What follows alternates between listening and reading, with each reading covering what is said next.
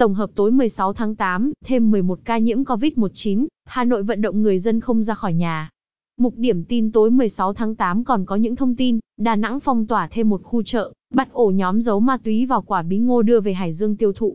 Tin từ dân Việt thêm 11 ca COVID-19 mắc mới, Hà Nội ghi nhận ca bệnh thứ 9.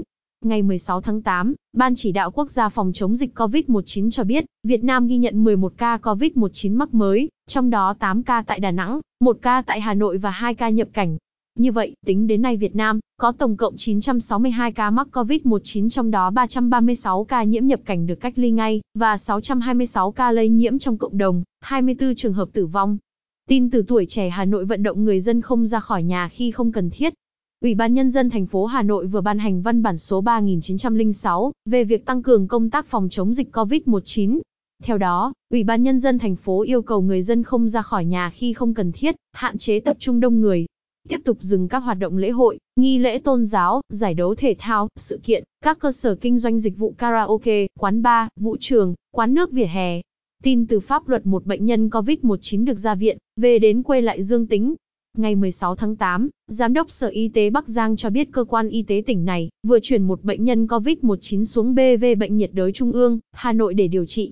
Đây là ca bệnh số 338, là công nhân làm việc tại Coes, về nước ngày 16 tháng 6, đến ngày 18 tháng 6 bệnh nhân cho kết quả dương tính với COVID-19 và được điều trị tại Bệnh viện Bà Rịa. Ngày 14 tháng 8 bệnh nhân được công bố khỏi bệnh và cho xuất viện, nhưng khi trở về quê nhà ở Lạng Giang, Bắc Giang thì lại dương tính. Tin từ VN Express, Đà Nẵng phong tỏa thêm một khu chợ.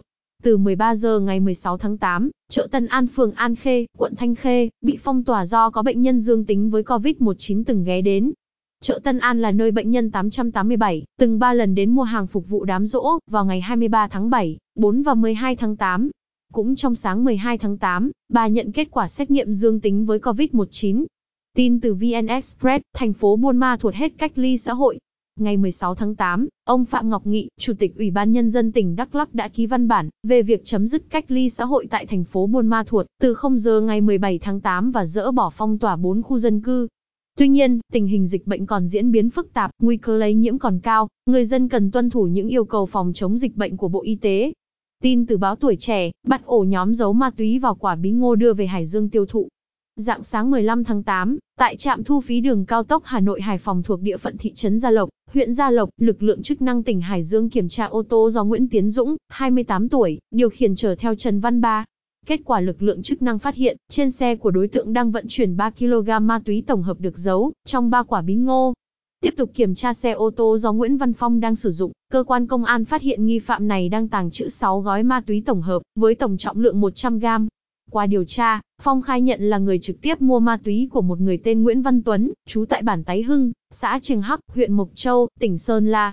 Sau khi thỏa thuận số lượng, loại ma túy cùng giá cả và thanh toán tiền thì sẽ điều Trần Văn Ba đi xe từ Hải Dương lên Mộc Châu để lấy hàng về tiêu thụ. Cảm ơn quý độc giả đã nghe hết bản tin của MGC.